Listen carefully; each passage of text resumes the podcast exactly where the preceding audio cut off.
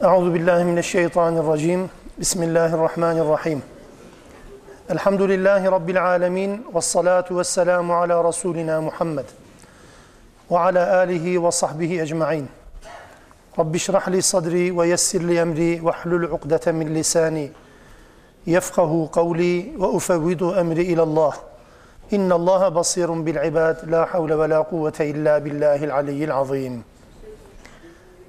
Alemlerin Rabbi olan Allah'a hamdü senalar olsun. Onun Resulüne, al ve ashabına, ehli beytine salatü selam olsun. Allah'ın rahmeti, bereketi, mağfireti, selamı ve selameti hepinizin ve hepimizin üzerine olsun. Yeni bir mesajıyla, bir suresiyle birlikteyiz Rabbimizin. Yusuf suresiyle birlikteyiz. Bu beraberliğimizi Rabbim hayra ve berekete vesile kılsın inşallah. Allah'ın ifadesiyle içerisinde birçok ayetler ve ibretler olan bir sureyi okumak üzere buradayız. Geçen hafta bu sureyle alakalı bir giriş yapmıştık. Biraz da uzunca bir giriş yapmıştık. Bunu birkaç kelimeyle özetleyecek olursak eğer, Yusuf suresi, Kur'an-ı Kerim'in diğer kıssalarının aksine bir bütün halinde anlatılan, kıssa olarak bir bütün halinde anlatılan, tek kıssa olma özelliğine sahip bir olayın anlatıldığı, kıssanın anlatıldığı bir sure Yusuf suresi. Bu Kur'an'ın haber vermiş olduğu eski kavimlerle alakalı kıssalarla ilgili yapılmış olan filmlerden bir takım sanat adına icra edilen hususlardan dolayı Kur'an'ın anlattığı, Kur'an'ın vermeye çalıştığı mesaj ile filmlere konu olan ve filmlerin izleyiciyle buluşturmaya çalıştığı mesaj arasında zaman zaman çelişkilerin yaşandığı da bir vakadır. Bunun en çok gündeme gelebileceği yerlerden birisidir. Yine Yusuf suresi. İsrailiyatın cirit attığı bir sure bu bağlamda. Kur'an'ın vermeye çalıştığı mesajı hafifleten, değersizleştiren kimi argümanların, kimi ilave bilgilerin maalesef kulaktan kulağa ya da işte nesilden nesile, kitaplarda vesaire, anlatımlarda, vaaz nasihatlerde maalesef rol oynadığı bir bölüm okumuş olacağız. Halbuki bu sure baba, anne, ebeveyn, evlat ilişkilerinin anlatıldığı, çocuk eğitiminin annelerle birlikte aslında daha çok babalara bırakılması gereken bir husus olduğunun altı çizilir bu surede. Bu surede ihanetlerin nasıl olabileceğine dair örnekler verilir. Ama buna mukabil ahde vefanın da nasıl olması gerektiğine dair örnekler verilir. En yakınlarından bile görülebilecek ihanetlerden söz eder. İnsanların ahde vefasından, sahiplerine olan sadakatinden söz eder. Bu sure eğitim yöntemlerini, prensiplerini yeniden masaya yatırmamıza da belki vesile olacaktır bu yönüyle bundan bahseder. Baştan sona eğitim ilkelerinin yer aldığı bir suredir.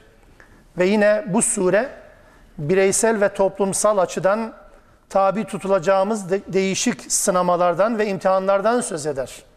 Bireysel anlamda ve toplumsal anlamda maruz kalabileceğiniz öteden beri Adem'den bugüne bugünden kıyamete kadar da karşı karşıya kalabileceğimiz makam imtihanı, para imtihanı ve karşı cinsle imtihan gibi üç zor ve çetin imtihan konularının yer aldığı bir suredir Yusuf suresi. Ve belki en önemli konulardan bir tanesi yine devlet nasıl yönetilmeli veya nasıl yönetilmemeli?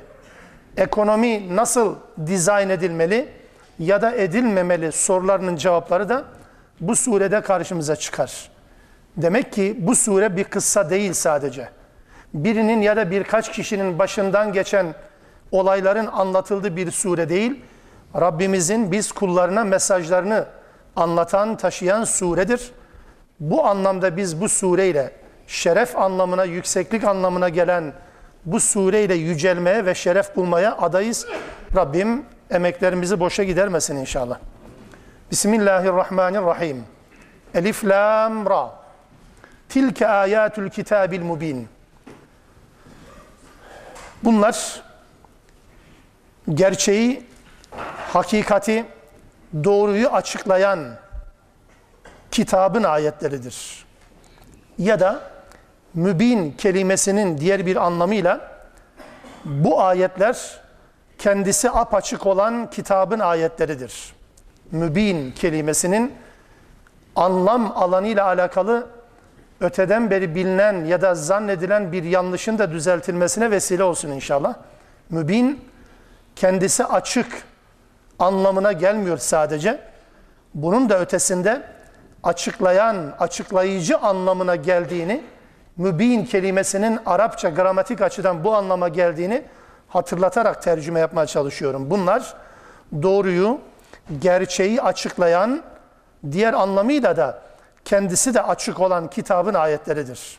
İnna enzelnahu Kur'anen Arabiyyen leallekum ta'qilun. Biz bunu anlayıp kavrayasınız diye. Leallekum ta'qilun. Akledesiniz. Aklınızı kullanasınız.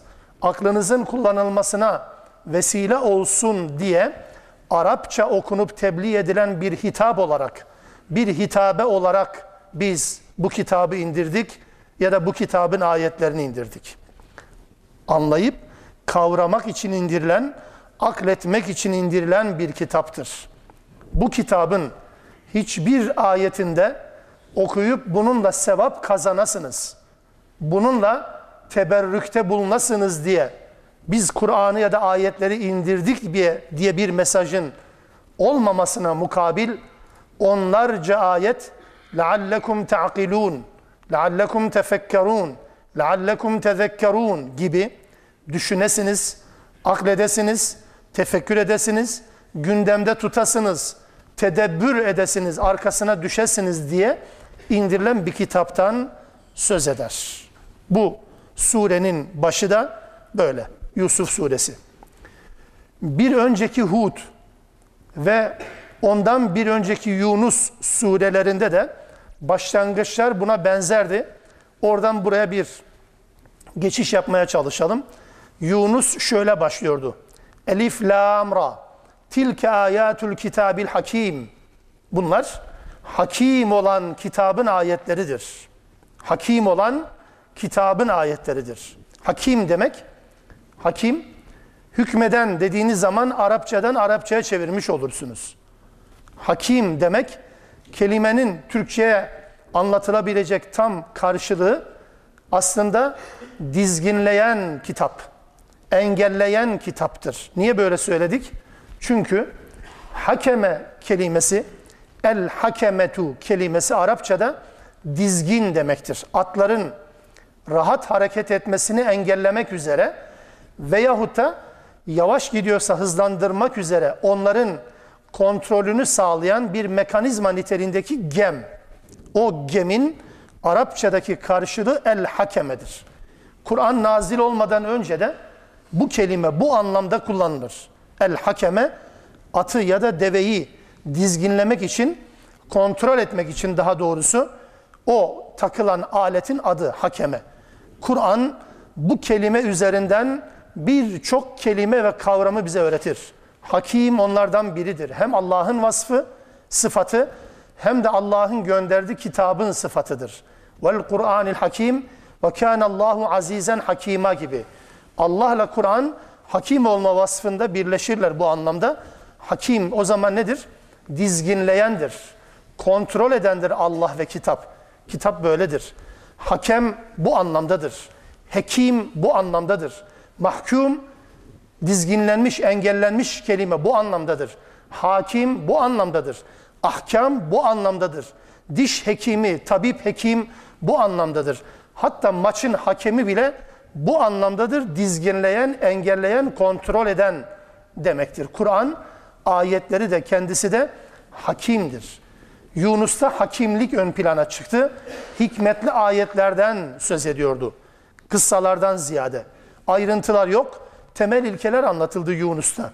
Ama Hud suresine başlarken Elif lam ra Kitabun uhkimet ayatuhu thumme fussilet min ledun hakimin habir.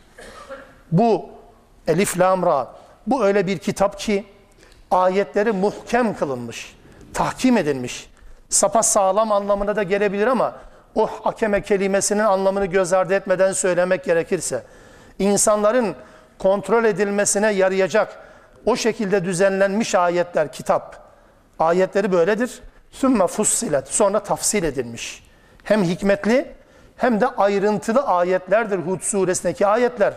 O yüzden böyle başladı Hud suresi. Yusuf suresine dedi? Mübin olan kitabın ayetleridir bunlar. Çünkü Yusuf suresinde beyan ön plandadır. Ne demek beyan? Anlatım. Kur'an söz konusu olduğu zaman bu anlatımın zirve noktasıdır. Şaheser bir anlatım üslubudur. Yusuf suresindeki edebi özellikler, kelimelerin kullanılışı, kavramların yerleştirilişi, cümlelerin mesela ahlaksız bir manzarayı anlatırken bile son derece iffetli bir üslup kullanarak ne bu daveti yapan ne de bu davetten kaçınan yani ne kadın ne de Yusuf'la alakalı rencide etmeyen bir üslup kullanması daha sonraki ayetlerde de hakeza en sıkıntılı anlatımların söz konusu olabileceği bir ortamda en nezih ve güzel anlatımların sahibidir Yusuf suresi. O yüzden mübin kitabın ayetleri dedi Allah Teala. Bunlar apaçık değil sadece ama aynı zamanda açıklayıcı olan, açıklayan kitabın ayetleridir. Mübin kelimesi, mübin kelimesi Kur'an-ı Kerim'in dışında mesela Kur'an'ın mubin ifadesinin dışında el belagul mubin diye geçer. Apaçık tebliğ. Nezirun mubin. Apaçık uyarıcı. Rasulun mubin. Apaçık elçi, net, belli elçi. El belaul mubin. Apaçık imtihan. Fethan mubin. Apaçık fetih. Fahişeten mübeyyine. Apaçık fahişe, fuşu. İthmen mubin. Apaçık günah. Dalalil mubin. Apaçık dalalet ya da aduvun mubin veya hasimun mubin. Hasım, apaçık düşman, hatta sihrun mubin, apaçık sihir ya da ifkun mubin, apaçık iftira. Mubin kelimesi bu anlamlarda Kur'an-ı Kerim'de hep kullanılıyor. Buraya ayrı ayrıcı girmeyeceğim. Hem Kur'an-ı Kerim'in mübin vasfı üzerinde durmamız gerekeceğinden dolayı bu ayrıntılara girmiyorum. El kitabul mubin neden Kur'an kendisini mubin olarak yani hem açık hem de açıklayıcı olarak ifade ediyor. Bunun çok farklı sebepleri dile getirilebilir. Kur'an açıktır. Bu kitabın ayetleri açıktır. Yani Muhammed Aleyhisselam'ın bir mucizesidir ve apaçık bunun da delilidir. O anlamda açık ve nettir. Nazil olduğu dönemde bu konuda Kur'an'ın meydan okuyuşu karşısında insanların aciz kalması Kur'an'ın muciz olmasını sağlamış. Dolayısıyla bu yönüyle çok açık ve net her şeyi söyleyebilmişlerdir. Ama Kur'an'ın bir benzerini meydana getirme konusunda aciz kalmışlardır. Bu anlamıyla Kur'an açık ve netti. Bunun da ötesinde Kur'an hidayet ve dalalet yollarını anlatan, helal ve haramla alakalı ayrıntıları bize veren yani bu yönüyle mübin olan, açıklayıcı olan bir kitaptır. Bundan dolayı kitap mübindir. Üçüncü anlamıyla Kur'an önceki toplumların kıssalarını, Kur'an anlatmasaydı kim anlatacaktı ki? Peygamberin aleyhissalatü vesselamın kendi kafasından veya kendi tecrübesinden hareketle böyle bir bilgiye sahip olamayacağını zaten söyleyecek ayet. Dolayısıyla Kur'an önceki toplumların kıssalarını, geçmiş milletlerin yaşadıklarını açıklama noktasında mübindir. Özellikle iki ve üçüncü anlam. Yani haramı helali, hidayeti ve dalaleti açıklayıcı olması, önceki kavimlerin başından geçenleri yaşadıklarını açıklıyor olması Kur'an-ı Kerim'in mübin vasfının en önemli özelliğidir. Tabi bunun yanı sıra Kur'an'ın kendisinin açık olmasında ifade etmekte fayda var. Bunu da es geçmeyelim. Fakat burada bir problemin de bir problemin aslında problem değil fakat insanların ya cehaletinden ya da ihanetinden ikisinden birisidir. Ya cehaletinden ya ihanetinden kaynaklanan bir problemin temel kavramlarından birini teşkil etmektedir bu mübin kelimesi. Genelde şöyle iddia var. Kur'an-ı Kerim madem mübinse Madem açık apaçıksa o zaman sünnete ne gerek var? Demek ki Kur'an bile kendisini nitelerken, kendisinin vasıflarken zaten açık olduğunu söylüyor. Açık olduğunu söyleyen bir kitap ise madem ki öyle madem o zaman bu kitabın sünnete ihtiyacı ne ola ki? deyip buradan hareketle bir cehalete arz etme girişimi ortaya çıkar. Çünkü mübin kelimesine sadece açık anlamını verince böyle bir anlam çıkmış oluyor. Halbuki ona da değerlendireceğiz ama halbuki bu kelimenin mübin kelimesinin asıl anlamı açıklayıcı olmasıdır. Açıklayıcı olmasıdır. Dolayısıyla açıklayıcı anlamı üzerinden gitmiyor da açık anlamı üzerinden Kur'an'a bir pay biçmeye, sünneti bununla efendim tokuşturmaya, Kur'an varsa zaten sünnete gerek yok çünkü Kur'an zaten açık demeye başlıyor. Velev ki o anlamı dikkate alsak bile kitab-ı mubin, Kur'an'ın mubin, apaçık Kur'an cümlesini aynen Türkçe'de şu an anladığımız gibi anlamaya çalışalım. Kur'an açıksa neden eline meal almadan Kur'an'ı anlamaya çalışmıyor kardeşler? Neden bir meale başvurmadan, birisinin Kur'an yorumunu önüne koymadan Kur'an'ı anlamaya çalışmıyor? Hani açıktı? Demek ne gerekiyor? Bir Arapça bilgi gerekiyor. Ya da Arapça bilen birisinin tecrübesi gerekiyor. O da yetmiyor. Müfhem kapalı kalıyor. O ifadeleri anlatmaya bilgisi yetmediği için o kitabı yazanlar peşinden mecburen başka izahlarla bunu izah etmek zorunda kalıyor. Hani açıktı? E o anlamda açık değil tabii ki. Evet açıktır ama bu şartlar sağlandığında açıktır. Yani bu Kur'an'ın dilini bildikten sonra mesela neden hemen sonraki ikinci ayet gündeme gelmez? Kur'anen Arabiyen Arapça Kur'an neden Arapça bunun açık olmasının en önemli unsurudur diyemiyorsunuz? Arapça bilmeden bunu anlama imkanı zaten olmayacak ki. Olmayacak tabii ki. Arapça bir Kur'an'dır ve dolayısıyla bu yönüyle açıktır. Buna rağmen herkes, her Arap, anadan doğma Arap olan, Arapça en iyi bilen bir insan bile Kur'an'ın bazı kelimeleriyle karşılaştığı zaman acaba bunun anlamı nedir diye soramayacak mı, sormamış mı? Sormuşlar nitekim. Aleyhissalatü vesselam bunlara bu izahları yapmış. Hani açıktı? Demek ki açık olması, açık olması kafa yorduğunuz zaman, emek verdiğiniz zaman Kur'an'ın kendisini size açmasıyla alakalı olmazsa olmaz şart olarak ileri sürdüğü şartları sağladığınız zaman evet Kur'an açıktır. Yoksa Kur'an kendi kendine açık değil ki. Onlarca deyim, onlarca belagat kaideleri, onlarca kinayeli, istiareli, üstü kapalı anlatımlar, sözler. Bunları nasıl çözeceksiniz? Türkçe'ye aktarmakla bunun olmayacağını bilelim. O anlamda mübindir ama o şartları sağlayan için mübindir. Yoksa eline almış, şuradan buradan derlenmiş, kopyala yapıştır mantığıyla elde edilmiş bir meal üzerinden bak Kur'an zaten açıktır, sünnete de gerek yoktur. Bu cehalet değilse ihanettir. İhanet değilse cehalettir. Başka bir izahı yok bunun zaten. O yüzden Kur'an açıklayıcıdır.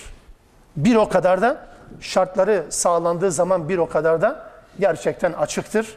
Herkes herkes hidayet bağlamında Kur'an-ı Kerim'i anlayabilecektir bu çabaları ortaya koyduktan sonra. Hangi çabalar? Devamındaki ayet-i kerimeyi peşinden okumanın gerekli ortada. Biz onu Arapça bir Kur'an olarak indirdik. Arapça bir Kur'an olarak indirilmiştir. Peki neden Arapça olarak indirildi ki acaba?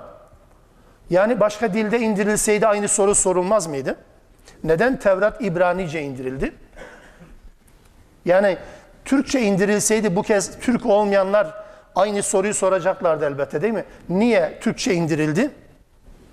Bu sorunun arkası gelmez zaten. Bu bir zamanda indiyse, bu kitap bir mekanda indiyse, yani belli bir tarih aralığında indi. Bunu herkes söylemek durumunda. Belli bir tarih aralığında. Belli bir mekanı seçti Allah ve belli bir toplumu muhatap aldı. Doğru mu? Peki bunun üzerinden bu topluma rağmen ayrı bir toplumun dili, bu mekana rağmen ayrı bir mekanın özellikleri, bu şahsa Muhammed Aleyhisselam'a rağmen onun hiç tanımadığı Kafkaslar'da ve Sibirya'daki bir insan modelini hitap alarak nasıl anlatacaktı ki bu kitabı? Onun için elbette son peygamberin Araplardan seçilmiş olması ve ilk muhatap toplumun Arap olması Kur'an'ın da Arapça indirilmesini gerektirir. Çünkü Allah'ın değişmez bir yasasıdır İbrahim suresinde 4. ayette. وَمَا أَرْسَلْنَا مِنْ رَسُولٍ اِلَّا بِلِسَانِ قَوْمِهِ Biz her elçiyi mutlaka kavminin diliyle, lisanıyla gönderdik. Başka türlü göndermedik. Kendi kavminin diliyle gönderdiğimiz peygamber yoktur anlamındadır. Niçin peki? Niçin kendi kavminin diliyle? لِيُبَيِّنَ لَهُمْ Onlara beyan etsin diye, açıklasın diye. Peygamber kendi kavmine bunu açıklayacak. Hani mübindi kitap, açıklama gerek yoktu. E gerek olmasaydı gerçekten Kur'an-ı Kerim paket halinde Hira'ya iner. Mekkelilerde Allah Teala bir haber gönderdi bir vesileyle. Ya da bir günlük bir elçilik yapan birisi olurdu. Neler konuşuyoruz değil mi bak? Neler konuşturuyorlar bizi?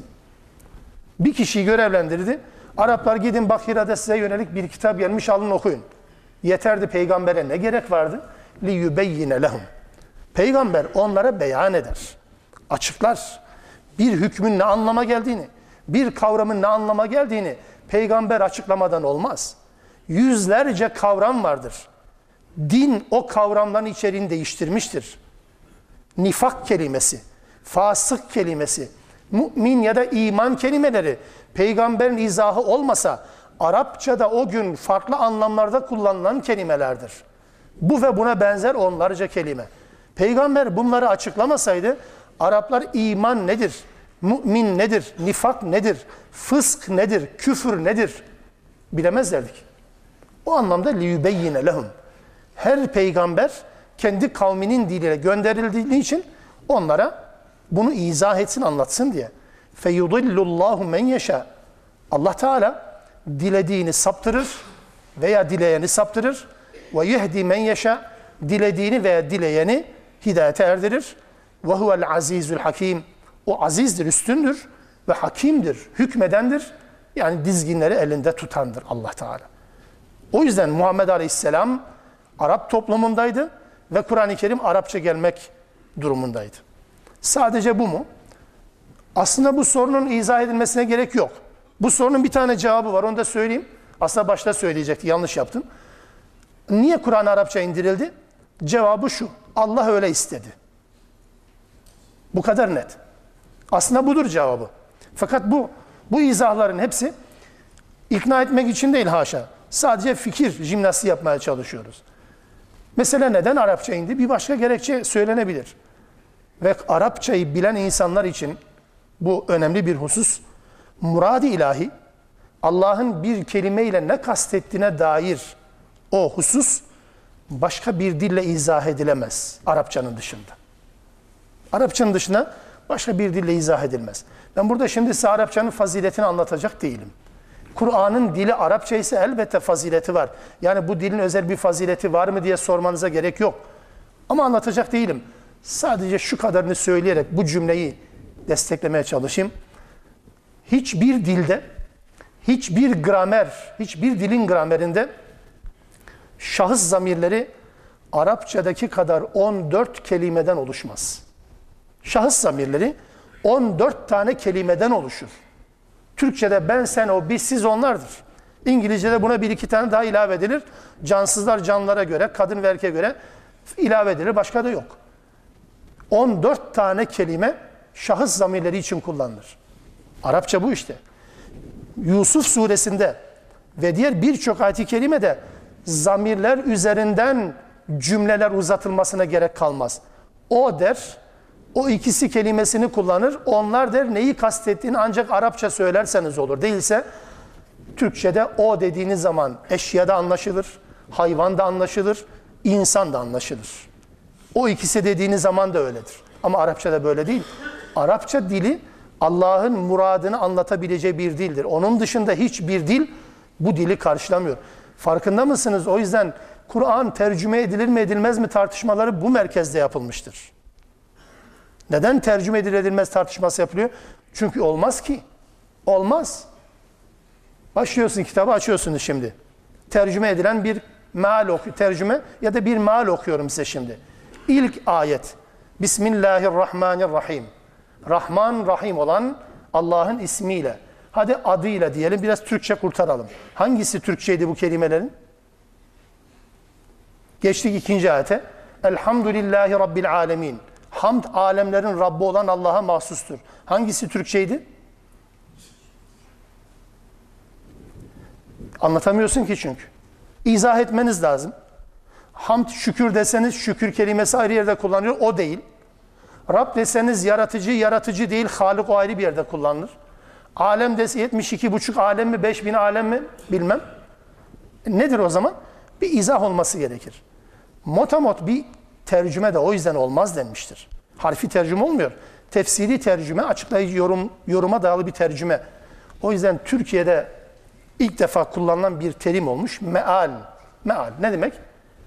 Birebir anlamı değil, onun yaklaşık anlamını. Neden? Çünkü Arapça gibi bir dilden Türkçe gibi bir dile, isterseniz İngilizce diyelim, Arapça gibi bir dilden İngilizce gibi bir dile çeviremezsiniz. Çeviremezsiniz. Birçok kavram böyle kalır.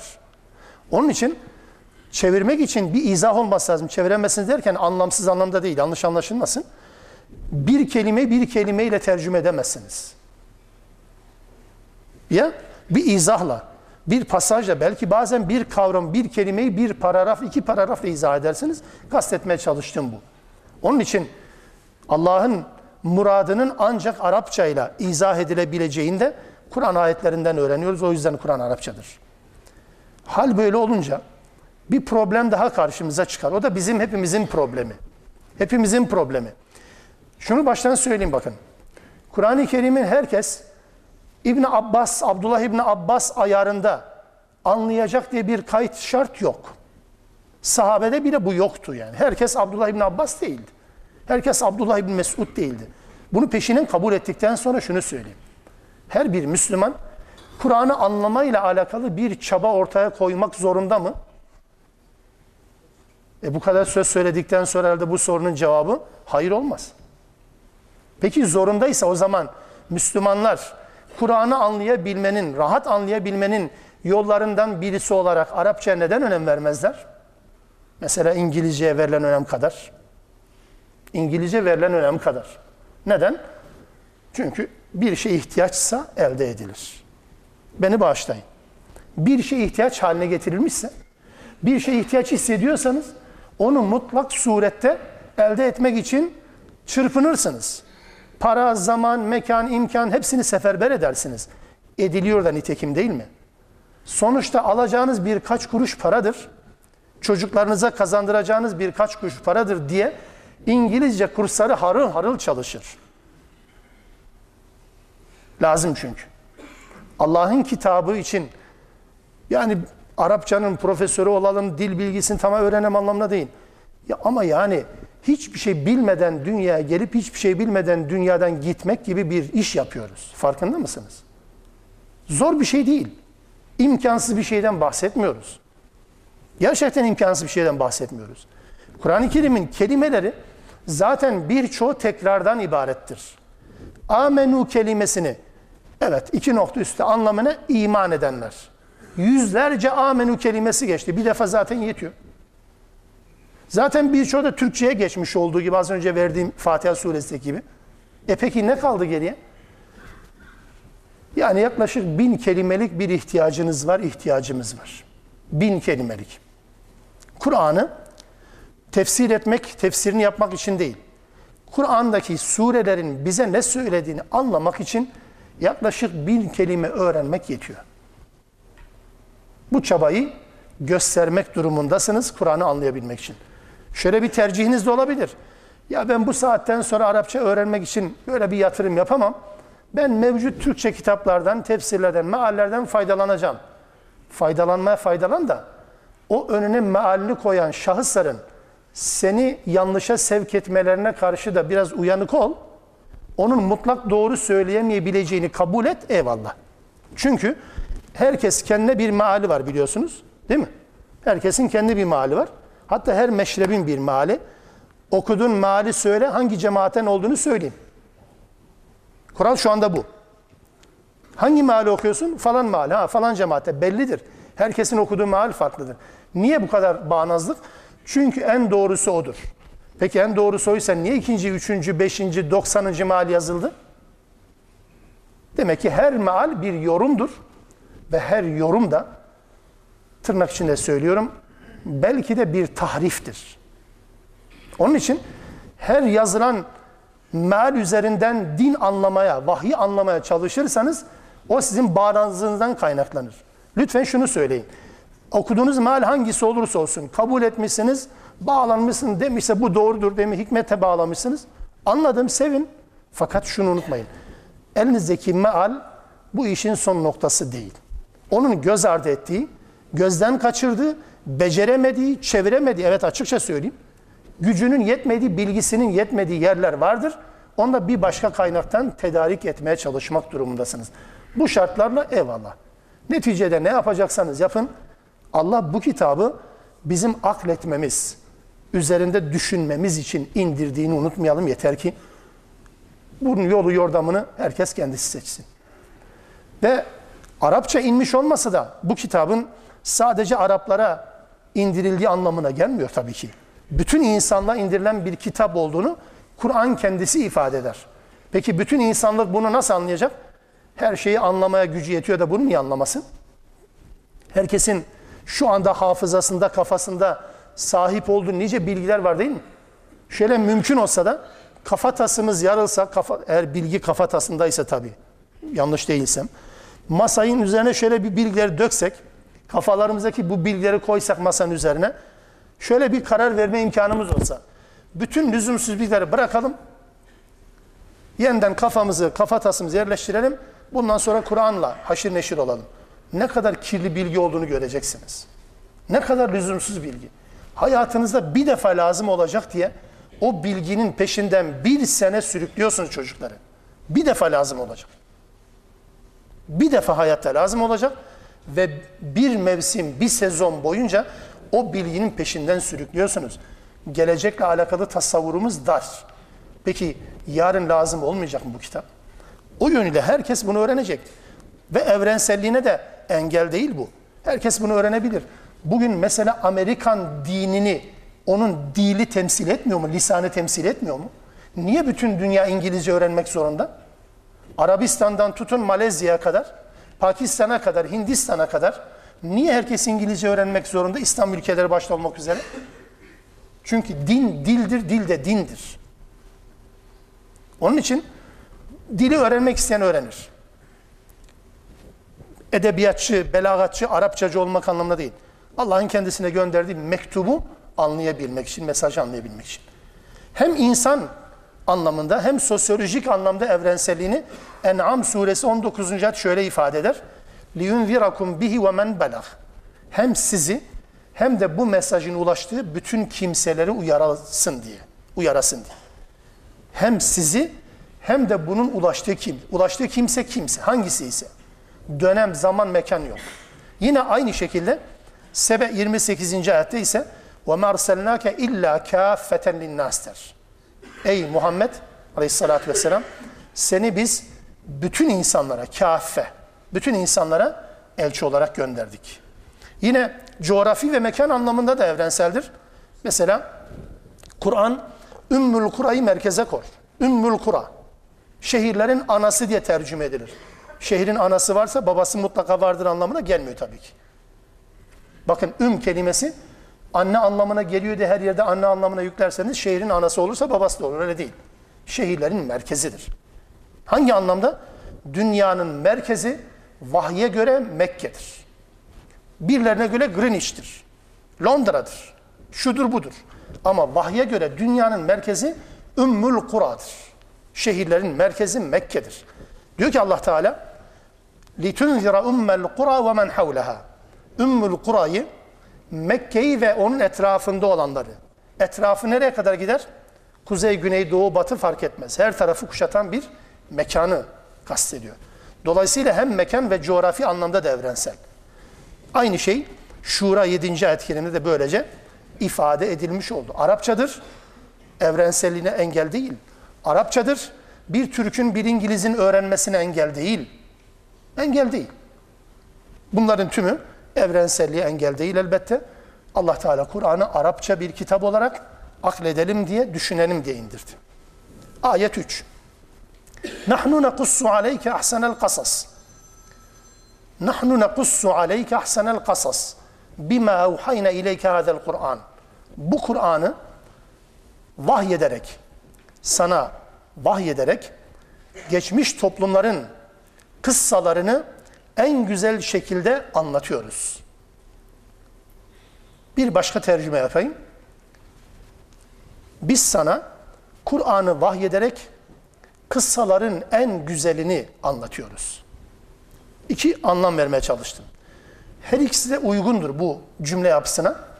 Birinde ahsenel kasas kelimesi Yusuf suresinde anlatılan en güzel kıssa anlamına gelir. Yani biz sana en güzel kıssayı anlatıyoruz anlamına geliyor. Ama diğer anlamı biz sana geçmiş kavimlerin haberlerini en güzel şekilde anlatıyoruz demektir. Dolayısıyla en güzel kıssa mı, en güzel anlatım mı? Her ikisi de ayet-i kerimenin manasında söz konusu. Dilin zenginliği burada ortaya çıkar zaten. Her iki manada uygun. Arkasından diyor ki Allah Teala ve in kunte min qablihi le gafilin. Elbette daha önce sen daha önce dediği nedir? Yani vahiy gelmeden önce sana Allah bu mesajı, bu peygamberliği vermeden önce bunlardan habersizdin, haberin yoktu. Haberin yoktu. Senin haberinin oluşu ne ile başladı? Vahiy ile başladı. Kıssalardan bahsettik. Bir önceki sure Hud suresiydi. Ondan birkaç önceki sure Araf suresiydi. Kur'an-ı Kerim'in üçte birlik kısmına tekabül eden bir bölüm kıssalar. Bunu peygamberlerle alakalı öykü kelimesi sırıt, sırıtıyor. İtici bir kelime. Hikaye değil. Bu kelimenin anlam alanıyla alakalı doğruyu tespit edersek eğer, bunun ne anlama geldiğini de tespit etmiş oluruz. Değilse hikaye demeye başlarız, devam ederiz. Peygamber hikayeleri değil bu. Kavimlerin öyküleri falan değil. Bunlar roman hikaye değil bunlar. Kıssa. Özel anlam bu. Kassa fiili aslında bir şeyin izini sürmek demektir. Bir şeyin peşinden gitmek, iz sürmek, tabi olmak anlamına gelir. Kassa fiili. Bu isim anlamda kullanıldığı zaman da anlatılan haber veya takip etmeye değer haber demektir.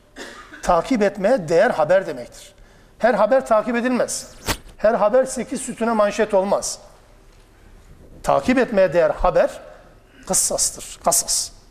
Ve Kur'an olayları bu kelimeyle bu anlamda izah eder. Yani takip etmeye değer haber anlamında kullanır. Ahsenül kasas ise en güzel kıssa, en güzel haber. Ya da bu haberlerin anlatıldığı üslup olarak en güzel üslup, en güzel anlatım anlamında Kur'an-ı Kerim bunları kullanır. Ve in kunte min qablihi le minel gafilin ifadesine gelince sen daha önce bunlardan habersizdin. Hem olayların gerçek olduğuna dair bir ifadedir. Hem olayların gerçek olduğuna dair bir ifadedir. Yani mesela değildir bunlar. Temsili bir anlatım değildir. Gerçeğin ta kendisidir. Hem bunu anlatır hem de peygamber bunu bir yerden öğrendi de tecrübelerini aktardı değil. Sorulduğu zaman peygamber zaten bunu çalışmıştı dersine öyle cevap verdi de değil ya. Böyle bir bilgi sorulduğu zaman haberi yoktu peygamberin. Zaten vahiy olması bu. Şaşırtıcı olması bu. İnsanları aciz bırakması bu zaten. Yoksa daha önceden çalışılmış bir metni anlatmak herkesin yapabileceği bir şey. Şöyle veya böyle az ya da çok. Ama burada peygamberin bundan bir haberi yok. Yusuf diye bir isim var ama ne? Bu kadar detay. Mümkün mü? Mümkün değil o anlamda. Buna dair bir işarettir. Hatta surenin bitimine doğru yani Yusuf kıssasının bitiminden hemen sonraki en son ayet yani surenin değil de kıssanın son ayeti Allah Teala şöyle söyler. ذَٰلِكَ مِنْ اَنْبَاءِ الْغَيْبِ نُوحِهِ اِلَيْكِ Bunlar gayb haberlerindendir. Sana biz vahyediyoruz. Bilme imkanın yok. Tecrübeyle elde edeceğin haberler değil bunlar. وَمَا كُنْتَ لَدَيْهِمْ اِذَا جَمَعُوا اَمْرَهُمْ وَهُمْ يَمْكُرُونَ Onlar bu planları, bu komploları hazırlarlarken sen onların yanında değildin. Ne anlama gelir bu? Mesele olabilir mi bu ya? Temsili bir anlatım olabilir mi bu? Böyle bir cümle bunun misal olarak anlaşılmasına müsait olur mu? Temsil olmaz ki bu. Onlar bu planları yaparken sen orada değildin. Bilemezdin yani. Temsili bir anlatımda bunu söyleme gerek yok ki. Mesela der, dar bir mesel verir. Falan zamanda böyle iki adam bahçeye girmişler şöyle olmuş. Ne dersiniz? Bir misal. Ama bu bu kıssanın başında da sonunda da bunun gerçekliğini anlatan bir ifadedir. Şimdi okuma yazma bilmeyen bir kimsenin aleyhissalatü vesselam'ı kastederek söylüyorum. Vahye dayanmadan olayların detayına böylesine inen mükemmel bir anlatımı mümkün mü? İmkansız bir şey. Okuma yazma bilmeyen, şimdi bu da mantığımıza uymayınca ya okuma yazma bilmeyen olur mu? Bilmiştir, mutlaka bir yerden öğrenmiştir. Boşuna uğraşmayın. Ümmi kelimesi üzerinden gitmiyorum. Ümmi kelimesinden üzerinden gittiğiniz zaman yanlış yaparsın. Bu da açıkça söyleyeyim burada. Peygamberin ümmiliği okuma yazma bilmemesi bu, bu değil. Ümmilik bu değil bakınız. Ümmilik bunun dışında bir şey. Ümmilik anneden doğar gün gibi, doğarken ki gün gibi zihni fikri boş, dışarıdan bilgi empoze edilmemiş, zihni kirlenmemiş, bilgiyle kirletilmemiş, doldurulmamış. Ümmi budur. Peygamberin ümmiliği budur. Peygamberin ümmiliğinin okuma yazma bilip bilmemesiyle alakasından ziyade Ankebut suresi 48. ayet bunu çok net anlatır. Hem de ümmi kelimesini kullanmadan, ümmi kelimesini kullanmadan. Sen daha önce sen daha önce kitap okumasını bilmezdin. Tahuttuhu bi yeminik. Elinle yazmasını da bilmezdin. Tetlu min kitap ve la tahuttuhu bi yeminik. Kitap okumasını bilmezdin. Elinle yazmasını bilmezdin sen. Ümmi kelimesi kullanılmadan peygamberin okuma yazma bilmemesine dair referans Ankebut 48'dir. Bu anlamda peygamber evet okuma yazma bilmezdi. Buna rağmen böylesine mükemmel detayları, en ince ayrıntıları birbirleriyle çelişmeden, tutarsızlığa düşmeden anlatıyor. Bu nedir? Ancak Allah'ın bildirmesiyle olabilir. İşte bu durum Hazreti Peygamber'in peygamberliğinin delillerinden olduğu kadar onun bize anlatmış olduğu bu kitabın, Kur'an'ın da aciz bırakıcı, mucize oluşunun da işaretlerindendir diyoruz. Ayet 4. İz kâle Yusuf li ebihi. Dedi ki Yusuf babasına bir dönem, bir zamanlar ya ebeti, babacığım dedi. İnni ra'aytu ahade aşara kevkeben. Ben 11 yıldız gördüm. Gördüm derken herhalde gökyüzüne gördüm anlamına gelmeyeceği muhakkak. Rüya gördüm. Rüyada gördüm yani. Ve şemse vel kamar. Güneşi ve ayı da gördüm aynı şekilde. Ra'aytuhum li sacidin. Ra'aytu kelimesi ayet-i kerimede iki defa tekrar ediliyor. Şimdi bu Kur'an-ı Kerim'de aynı ayet içerisinde aslında ra'aytu dedikten, gördüm dedikten sonra ikinci defa gördüm demek anlamsız gibi geliyor bize. Halbuki Arapçada eğer bir kelime tekrar varsa orada önemli bir vurgu anlatılıyor. Yani ra'aytu dediysek, gördüm dediyse yani bu nasıl bir gördüm? İkinci ra'aytum gelince orada mecburen pes ediyorsunuz. Bu görülmüş bir ay, yıldız ve güneştir. Görülmüş bir rüyadır. Bizatihi gördüm yani görmüş gibi değil. 11 yıldız, güneş ve ayın bana secde ettiğini gördüm. Secde kelimesini kullandım. Çünkü genelde böyle tercüme edilir. Aslında bu kelime secde etmek anlamına değil. Ya sacidin geçiyor. Bir kelime Türkçe'de kullanılıyorsa, Kur'an'ın bir kelimesi, Türkçe'de aynı telaffuzla kullanıyorsa orada biraz durun ve bekleyin. Niye bekleyeceğiz? Orada bir yanlış var. Orada bir eksik var. Orada bir manipülasyon var. Orada bir problem mutlak surette vardır. Kur'an'da bir kavram kullanılıyor Arapça olarak. O kavram Türkçe'ye de bir şekilde geçmiş ve kullanılıyor. Secde kelimesi Türkçe'de kullanırız değil mi? Secde etmek. Türkçesi var mı? Türkçesi bu işte yani. Secde etmek. Yani alnı yere koymak her zaman secde olmaz. O yüzden olmuyor değil mi? Secde etmek. Peki ay, yıldız ve güneş, şey, evet yani yıldızlar, ay ve güneş nasıl secde ettiler? O zaman bu secde başka bir secdedir. Bu kelimeyi düzeltmek lazım. Çünkü secde kelimesinin asıl anlamı yorum yaptığımı zannetmeyin. Secde kelimesinin asıl anlamı boyun eğmektir. Boyun eğmek deyince bir deyim oldu tekrar. Bu boyun eğmek anlamında değil tabi. Yani itaat etmek. Yani birinin emrine girmek. Yani saygı göstermek anlamında boyun eğmektir. Secde kelimesinin asıl anlamı budur. Bir Müslümanın namazda alnını yere koyarak yapmış olduğu secde Allah'a itaat etmenin, boyun eğmenin insanın kulluğuna yansıyan biçimidir o kadar. Aslı boyun eğmek ve itaat etmektir. Kul secdeye varınca, alnını yere koyunca ben senin emirlerinin tümüne amadeyim, hazırım, itaat ediyorum, boyun eğiyorum anlamınadır. Onun için secde bu anlamda secde denir. Kelimenin asıl anlamı bu. Surenin sonunda daha doğrusu kıssanın bitimine doğru Allah Teala şöyle bir ifade kullanıyor. Dedi ya Yusuf, yıldızlar 11 yıldız, ay ve güneş bana secde ederken gördüm. 100. ayet. وَرَفَعَ بَوَيْهِ عَلَى الْعَرْشِ Anne babasını tahta çıkardı. Yıllar sonra kavuştular birbirlerine. Bu kez hükümdar Yusuf, kardeşler Zelil, anne baba da Mısır'dan gelmişler.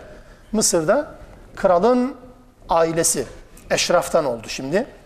Tahta çıkardı anne babasını ve harru lehu sücceden. Şimdi nasıl tercüme edeceğiz bunu? Anne, baba ve kardeşler Yusuf'un huzurunda secdeye kapandılar. Yapmayın. Bir peygamber de olsa, bir salih bir insan da olsa kimse kimseye secde edemez. Nedir bu secde? İtaat etmek. Onun emrine girmek. Çünkü Mısır'da Yusuf'un sözü geçerliydi. Yoksa anne babası ona secde ettiler anlamına gelmiyor ki. Efendim biz filmde gördük. Filmin sonunda anne baba secde ediliyordu. Allah canlarını alsın. Hurafe doldura doldura ayetler de yanlış anlaşılmaya başlandı bu kez. O da değil. Yanlış yani. Secde etmedi. Bu secde o secde değil. O secde değil. Çünkü Kur'an bir kelime hep aynı anlamda kullanmıyor ki. Mesela meleklerin secdesinin bizim secde gibi olabilmesi için meleklerin kafasının olması lazım. Melekler Adem'e nasıl secde ettiler? Yere mi kapandılar? Ne münasebet ya? Boyun eğdiler, itaat ettiler. Allah onu büyük görün, onlar da o emri dinlediler. Şeytan da isyan etti. İsrailoğullarının arz-ı mukaddese girerken kapılarından secde, tırnak içinde kullanayım secde kelimesini. Şehrin kapılarından giderken secde ederek girin diyor Allah Teala. وَدْخُلُ الْبَابَ sücceden. Secde ederek girin. Nasıl girilir secde ederek? Göstermeye kalksam sürünmem lazım şimdi. E o değil, secde o değil ki. Boyun eğerek mütevazı bir şekilde girin demektir. Ya da mesela وَالنَّجْمُ وَالشَّجَرُ يَسْجُدَانِ Rahman suresinde ağaçlar, köksüz ve köklü ağaçlar bitkilerin tümü ne yapar? Yescüden, secde ederler. Nasıl secde eder? Kavağın secdesini görüntülemek, mucize olduğuna inandırmak için illa da böyle yere kapanmış olan bir kavak fotoğrafı mı olması lazım? Yok. Kavak gölgelemekle, yaprağını vermekle secde ediyor. Yani Allah onu öyle kodlamış öyle. Armuta armut ver diyor, armut vermesi secdedir. Elmaya elma ver diyor, elma vermesi secdedir. Yani Allah'ın emrine girmeyi kabul etti, Allah öyle emretti, öyle de yerine getirmiş oldu. Bitkilerin tümü secde etti. Yani Allah niçin yaratmışsa, hangi amaca yönelik yaratmışsa o anlamda evet yerine getirdiler. Hatta ve şems vel kamar ve nucum hepsi secde, hepsinin secdesi olur. Yani yıldız yıldızlığını, güneş güneşliğini, ay aylığını yapıyor ve bu nedir? Hep secdedir yani boyun eğme ve itaat etmedir. Herkes kendine düşen rolü gerçekleştirmiş oluyor. İşte secde budur. Onun için yıldız, ay ve güneş bana secde ediyordu. Surenin sonunda da anne baba da ona secde etti dediniz mi? Evet bu anlaşılmamış bir noktaya gelmiş olur. Hatta fahiş bir hataya da neden olabilir. İnsan insana secde eder mi? Bunun örneği Yusuf'un babası derseniz yandık. Allah muhafaza öyle değil yani. Burada Yusuf suresinin önemli bir bölümünü teşkil eden, adeta sureye damgasını vuran bir konudur rüya. Rüyanın fizik, metafizik boyutlarını izah edecek değilim ama hiçbir şey konuşmadan geçmek de doğru olmayacağı için birkaç şey söyleyeyim. Rüya insanın hala çözemediği bir olay, bir olgu. Çözülmüş değil hala. Bir tarafta duranlar yok böyle saçmalıktır zaten evhamdır, gündüz görünenler bilinç altında. Öbürü der ki hayır bizatihi fizik alanda karşılığı vardır. Kur'an nedir biliyor musunuz? Kur'an Zümer suresi 42. ayet. Unutmayalım bu ayete bakalım lütfen. Zümer 42. ayet-i kerimeden Allahu yeteveffel enfuse hine mevtiha velleti lem temut fi menamiha der. Allah ölenlerin nefislerini öldükleri sırada alır. Ölmeyenlerinkini de tekrar gönderecekse uyku sırasında alır ve sonra tekrar ona geri gönderir. Ruh. Anladık mı? Anlamıyoruz ki. Yatan, uyuyan bir insanın ruhuyla bedeni birbirinden ayrılır. Uyanık vaziyetteyken gördüğümüz, hissettiğimiz, algıladığımız dünya yatarkenki dünya değildir. Çünkü uyanıkken ruh beden birleşir. Görürüz, duyarız, algılarız. Ama yatarken bunların hiçbirisi yok. Ölü değilsin ama canlı da değilsin. Koklayamıyorsun, göremiyorsun, işitemiyorsun ve hissedemiyorsun. Nasıl yapacağım bunu? Boşuna uğraşmaya gerek yok. Bir hakikattir rüya, bir olgudur. Kişinin sadece iç dünyasıyla alakalı bir olay da değil bakın. Sadece iç dünyadan kaynaklanan bir olay değil. Sadece hayal edilen şeyler değil. Yani gündüz çok tuzlu yemek yedi, akşam rüyasında ne görecek? Çeşme başında su içtiğini görecek. Öyle değil ya. Rüya öyle olabilir mi? Hiç alakası olmayan olmadan nasıl rüya görülüyor? O zaman affınıza sığınırım. İhtilam olan bir insanın bilinç altında gündüz zina yapmak mı var? Diyebilir misiniz? İhtilam olmak, gusül gerektiren bir duruma düşmek. E peki ne yapacağız ya? Bilinç altında olmasına gerek yok. İnsanın haleti ruhiyesidir. Olur, evet. Ve bu şu anlamada gelir. Aslında sadece soyut, sadece his değildir rüya. Fiziki yansımalar olan bir olgudur. Nasıl kabul edeceksiniz zaten? Fiziki yansıması var. Rüya gören bir insan rüyadan etkileniyor. Rüya gördüğü zaman kameraya çekin veya fotoğraflayın. Fotoğraflamasanız sen böyle yapıyordun desen inandırıcı olmaz çünkü. Bak sen rüya görürken böyle yapıyordun, yumruk atıyordun, kavga ediyordun, hatta yürüyordun falan. Niye? Görülen rüya seni fizik olarak götürüyor ama ruhla beden ayrı henüz. Henüz uyanmadığı için farkında değil. Fizik yansıması var. Vaka bu. Ve sadece geçmişle alakalı değil, gelecekle alakalı rüyalar var. Yusuf'un rüyası kaç yıl sonra gerçekleşti? Bilmem. Yıllar sonra oldu belli. En azından bir 30-40 yıllık bir zaman dilimi gibi görünüyor. Gibi görünüyor diyorum. Allah'tan başka kimse bilmez bu süreyi. Atmasyona gerek yok. Ama mesela hapis arkadaşlarını, zindan arkadaşlarını gördüğü rüya birkaç yıl içerisinde gerçekleşiyor. Özgürlüğüne kavuşan ve idam edilen hale geliyor. Zindan arkadaşları. Kralın rüyası 7 sene sonra gerçekleşiyor. Bolluk sonra kıtlık sonra tekrar bolluk. 15 yıl içerisinde rüyanın 3 boyutu da gerçekleşiyor. Evet buyurun. Gelecekle alakalı. Demek geçmişle alakalı, yaşananla alakalı, bilinçaltıyla alakalı bir şey değil. Rüyanın hakikati şu. Sadık rüya vardır. Hatta aleyhissalatü vesselam peygamberliğin 46'da biridir der. Sadık rüya. 6 ay, 23 yıllık peygamberlik döneminin, 23 yıllık nübüvvet döneminin 6 aylık bölümü yani nedir bu? 46'da biri yapar tabii ki bu. 6 aylık dönemi sadık rüyalar şeklindedir. Peygamberin sadık rüya şeklindeki vahiy. Aynı şey mesela nefisten ya da duyu organlarından kaynaklanan düşler. Düş diyoruz Türkçe'de biz buna. Bir de böyle rüyalar var. Hatıraların hayale dönüşmesi. Hatıra hayale dönüşüyor. Düşünceler birden ekrana yansıyor. Bu. Bu şekilde rüya var bir de. Bir de Rahmani rüyanın aksine bir de şeytani rüya var. Dışarıdan bir etkiyle veya şeytandan etkilenmesiyle meydana gelen rüyalar. Bunlar yanlış bir çağrışma da bir hayale de neden olabilir ve bu tür rüyalar şeytandan kaynaklanır. Allah Resulü Aleyhisselatü Vesselam bu birinci ve üçüncü tür rüyayı, şeytani rüya ile rahmani rüyayı Aleyhisselatü Vesselam Hadislerde de böylece ifade eder. Rüya gerçeği reddedilemeyen bir gerçek. Ötesi daha var. Allah Teala Saffat suresinde İbrahim'den söz ederken فَلَمَّا بَلَغَ مَعَهُ السَّعْيَ İsmail büyüdü. İbrahim'in oğlu büyüdü biraz. Koşacak, kendi idare edecek zamana gelince Kale dedi ki ya buneyye yavrucum dedi. İnni ara fil menam. İnni ara fil menam. Uykuda gördüm ki enni ezbahuk. Seni boğazlıyorum. Şimdi ben uykuda gördüm değil de ara deseydi yorum yapardık. Ara fil menam olunca uykuda görmekten başka bir anlamı yok. Seni uykuda boğazlarken gördüm. Fenzur mâzâ tara. Ne düşünüyorsun söyle dedi. Kale dedi ki ya ebetif'al ma tu'mar. Ne emrediliyorsa yap. Seteciduni inşaallah mines sabirin. Beni sabreden birisi olarak göreceksin dedi. Teslim oldu. Rüya, İbrahim'in rüyasından bahsediyor. Saffat suresi devamında da kad saddaktar rüya.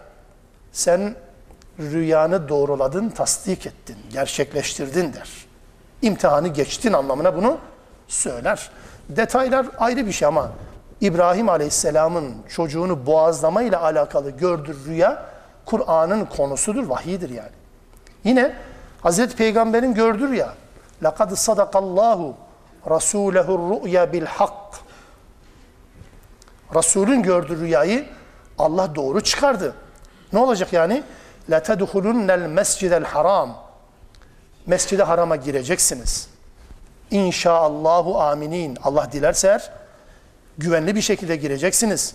Muhallikine ruusekum ve mukassirin la tehafun. Başlarınızı ya tıraş edeceksiniz ya da tamamen kazıyacaksınız ve hiç kimseden de korkmayacaksınız. Gireceksiniz. Rüya bu. Bu rüya nerede peki? Yani gireceksiniz dediği şey bu. Peki rüya nerede? Bir parantez açmama müsaade eder misiniz? Bu cümle Hazreti Peygamber'in Kur'an'ın dışında görmüş olduğu bir rüyadan bahsediyor. Kur'an'da Hazreti Peygamber'in böyle bir rüyasından da söz edilmiyor. Peygamber bir rüya görmüş. Kur'an onun gördüğü rüyayı tasdik ediyor bu ayet-i kerimeyle. İnne şeytane lil insani aduvun mubin. Bil ki şeytan insan için apaçık düşmandır. Kardeşlerin de bu şeytana uyar. Sana bir tuzak, bir plan, bir komplo kurarlar. Sakın bu tuza, e, bu rüyayı kardeşlerine anlatma. Neden Yakup böyle dedi ki? Çocuklarını yakinen tanıyan bir baba modeli demişti geçen derste.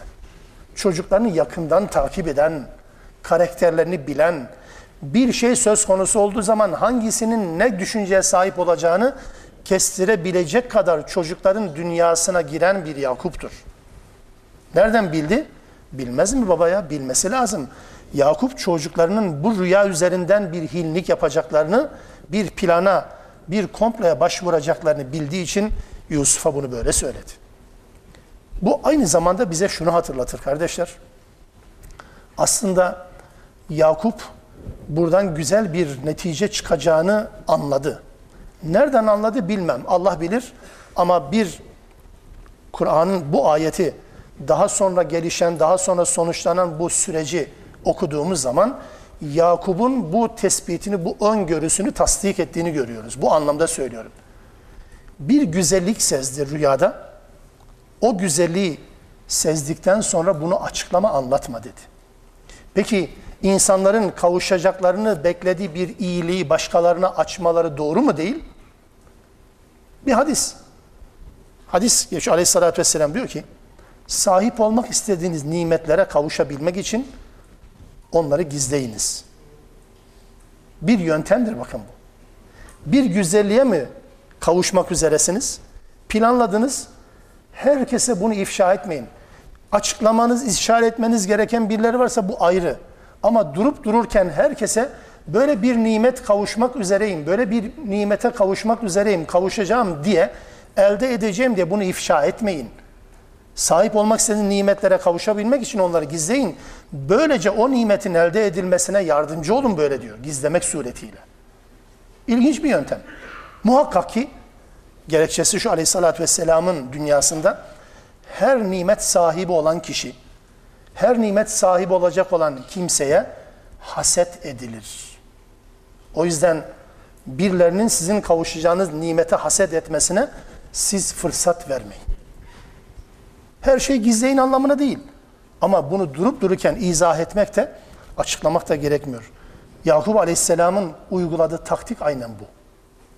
Bunu kimseye söyleme. Çünkü kardeşlerin haset eder. Gerçi söylemediği halde de haset ettiler ama başka şey haset. Hasedin konusu başka. Fakat isabetli olduğunu anlıyoruz. O açıdan haset. Kardeşlerin sana plan yaparlar, komplo yaparlar. Bu sure damga vuran şeylerden bir tanesi bu değil mi?